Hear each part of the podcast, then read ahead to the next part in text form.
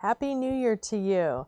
Uh, maybe you're in a different part of the country that you beat me to it, but it's always a fun time, I think, to watch. Um, here in the West Coast, we're a little bit behind the world. Many people get to the New Year before we do.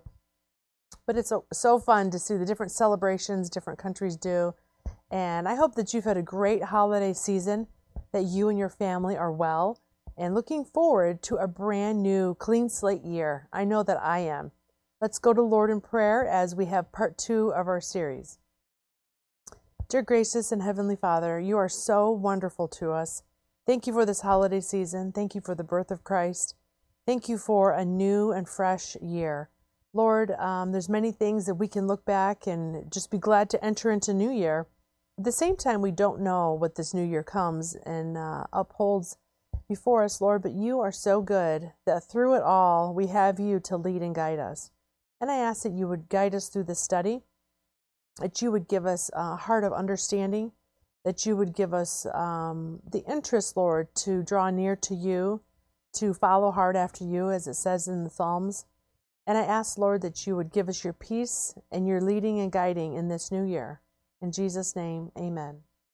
So, ladies, we talked uh, in the last study about scheduling with God's purpose. And now we're going to get into wrapping it up a little bit and getting some practical tips on that scheduling because it is so important. So, this is what happened to me last year. I had a planner and the stickers and um, all sorts of different things. And at the turn of the new year last year, usually take the holidays to kind of write it in it and get it ready for the year. I had it all decked out. I like the month that of you, so I had stickers of dates and um, things marked in there, birthdays and anniversaries. Of course, those don't change. But come about mid March, when things really started to shut down and the world started to go into a scare, if you will, I less and less started looking and using at my using my planner.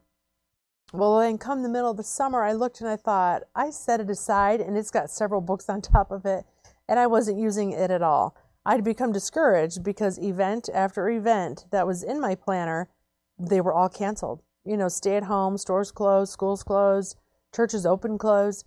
And so I just set it aside. And to be quite honest, I did not use it. I looked at it a couple times, but for the rest of the year. So my planner was in effect, it was filled in, but it was of no use to me. It was of no interest to me, all because of what was going on in life. And so I didn't even want to get into the next new planner, but I've spent some time filling it in and I'm excited about the next year. And, you know, after going through 2020, we can look at a new year and say, okay, Lord, you know, no matter what may come our way, you're still in control. And I still need to have a purpose about my day, about my life, about my family. So um, here's the first thing I want to throw at you as a question which is what is the first thing you should always schedule in your day? I'm going to give you a clue. David talked about it in Psalm. Psalm 63, 1 and 2. O God, thou art my God. Early in the morning will I, excuse me, early will I seek thee. My soul thirsteth for thee. My flesh longeth for thee in a dry and thirsty land where no water is to see thy power and thy glory, so as I have seen thee in the sanctuary. So, this verse um, struck me quite a long time ago, but I studied it more recently because everybody, yes, can have a different time and place of your own personal devotions and walk with the Lord. But I want to admonish you, ladies, over and over in the Bible, characters and stories and real people that we look up to, it says that they sought the Lord early. And while it's not a sin or wrong to have your devotion time another time of day, there have been day after day where maybe I didn't get to it till later, or sometimes even the next morning. And then I read a verse that I think, oh Lord, I needed this verse yesterday or early in the day. If I had only had my morning devotion, that verse could have sustained me throughout what happened or what came my way in the day. And so David talks about early will I seek thee. So here's a question it says, My soul thirsteth for thee. Ladies, do you thirst and long for the Lord to be close to him? Now you might right away say, No, I've lost it. The great thing is you can get it back at any moment. You start reading the Word of God, start praying and communing with the Lord, listening to and singing songs of the Lord, and the Lord will give you that desire back. It's amazing. I love how He does that. But here's a great thought that came to me last week. So it says that if I seek the Lord early, if I'm walking with Him, verse 2 is very interesting. It said, and it's interesting, verse 1 ends with a semicolon. So that was just a thought, but you've got to you've got to continue on to finish it in verse 2, which is to seek thy power and thy glory. And here's the one that really struck out to me last week. So as I have seen thee in the sanctuary. What's the sanctuary? Talking about the church, maybe back in the Bible days, a synagogue. But, you know, maybe you can relate to me that you have been to a conference. Could be a missions conference. It could be um, some anniversary conference your church has. We've done I Love the Lord conference, a ladies' retreat, a men's retreat that, you know, young kids or whoever might go to. There's a lot of events that maybe you have been exposed to. And you can remember one that you think, wow, when that preacher preached that message, I'll never forget it. Or I made this decision at that conference. Often, conferences and retreats can be like a spiritual high that you're getting in so much information, um, it's just filling your soul up that you didn't know that you needed. Well, David here says that if you seek the Lord early, it says you can see that power and glory like you do in church. And I thought, wow, Lord, I don't know that I've read that verse that way before. But he says, I can give you just as much spiritual nourishment, encouragement, excitement as if you were in church. Sometimes, ladies, it's you're at church and maybe there's a favorite hymn or song that the choir or the congregation are singing that you just get the chills, maybe a tear runs down your cheek because it ministers to you so much. God says you can get that just by seeking Him early. So I really admonish you put God, always put God first on your schedule in your day. You might think, oh, you don't understand. My kids are early risers and they beat me to it. Well, as tough as it is as a tired mom trying to follow a schedule, you've got to beat them to it. You've got to set that alarm even earlier, be extra quiet as a mouse, and get that time in with the Lord. It will help you throughout your day. Also, schedule your devotion time with your family separate from yours. We can often do that and think, oh, I did my devotions and it's, you know, with your whole family, and that's great. We need to do that. But do you have a personal walk with God aside from your family? Also, schedule to put godly music all throughout your day. So you're thinking, this is not what I was thinking, Miss Angie. Angie, scheduling with a purpose, God's purpose. So I'm not giving you uh, from 8 to 10, schedule this, and, you know, 12 to 2, schedule that. But I'm trying to put some things into your life that if you add these or include these in your daily schedule, this is God's purpose. He doesn't say, you know, at 5:15 I want this done. Um, we don't get a letter from him or a text. But God says, if you seek me early, put me all throughout your day, that He will do miraculous things in your life and in your spirit. Also, schedule time to praise and to thank God. When's the last time you went to God in prayer and you never asked for one thing? You spent the whole time 5, 10, 30 minutes, an hour just thanking and praising God. Ladies, I challenge you to do it. It is so important. And it's amazing. Um, as I've done that, and I, I, I try to make it a regular schedule part of my life, but even then, I still wish I, I did it more. But when I do, I'll walk away or get up and I'll think, Lord, I didn't ask you for one thing, but my spirit feels so refreshed just talking about you. And it's a miraculous thing God does in your soul and your spirit that He can refresh you just from praising Him. When you stop and thank and thank God for just even little things, have you ever thanked God for water? Have you thanked God for the seasons, uh, if you thanked God for your favorite sound. I don't know what yours is. Uh, mine's almost a tie. I love the sound of water, either a wave or a rippling brook, but I absolutely love the sound of wind. Now, wind can be eerie too, but when you can hear wind through the pine trees or wind through a palm tree, I don't know, it's it's relaxing to me. I love the sound of it. Maybe yours is something different, a bird or uh, something else. Maybe you've never even thought about it until I started talking about it. Figure out what your favorite sound is and thank God for it. He made it. It's music for you made from God. It's amazing. Things like that. We, we think music, and I think the radio, a CD, um, an iPod, your phone. But have you thanked God for the music from nature? You know, if you're in the countryside or you get away and you're somewhere where it's really quiet, but you can hear the bullfrogs or you can hear, um, you know, different leaves rustling. It is so relaxing. Yet that God, that comes from God, but have you ever thanked Him for it? There's so many things to thank Him for, and He doesn't even need to do it. But in my thanksgiving to Him, He refreshes me. I also want to in- encourage you to schedule time to encourage others put in your day, in your week, make sure it's in your week, but I would ask you to put it in a few days a week, maybe even every day, to write a card, to send a Bible verse text to someone, to um, make that phone call of encouragement. Encourage others. It will change your schedule for the better when you include thinking of others. And then also schedule time to physically go to church. Now, a year ago, two years ago, that would have sounded a little bit absurd. Schedule time to physically go to church. Well, I say that because many of us are used to just watching online, listening, and while that is good and it is meat, it is so much better for your spirit and um, that Christian fellowship that you get when you're in person. Um, now, I'm not asking you to be unsafe. I want you to be careful in these days and times of what's going on. However, it is amazing what it does for you when you're able to see some Christian friends. Listen to this.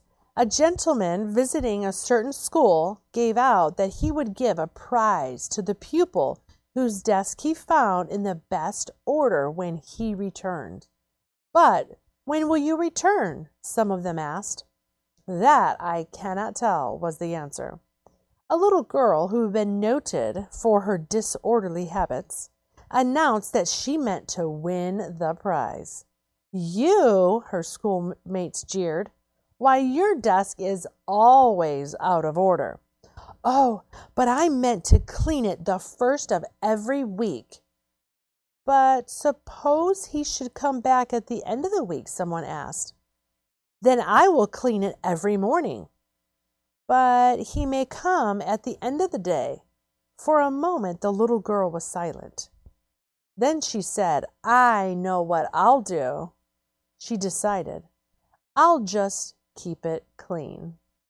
You know, ladies, God wants us to live like that. It sounds silly and simple as a kid, and maybe you've got that messy child that you think, oh, you know, Lord, would you help us? I don't know if they'll ever be clean, ever be clean.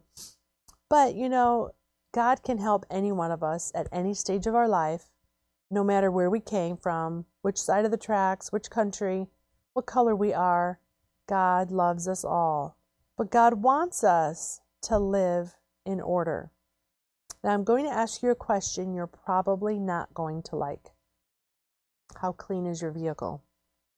Um, you're thinking, Miss Angie, that's not anything to do with scheduling. Uh, you know, but we need to have, yes, our house in order, but your vehicle ought to be in order. Uh, my husband and I, for many years, would kind of rotate, or especially when my kids are little, I would take apart their car seats and vacuum under them, get all the crumbs or whatever entered, or somehow I'm surprised how it got in the vehicle uh, because it would build up and it would become to almost where you couldn't get it cleaned, or you certainly didn't desire to do it because it was such a mess. Um, you know, as a Christian, when you ask someone, "Hey, let's let's go for a coffee or I'll drive or will you drive?" It really is a shame to the Lord if your vehicle is a mess, stained up, smelly, um, just like your house.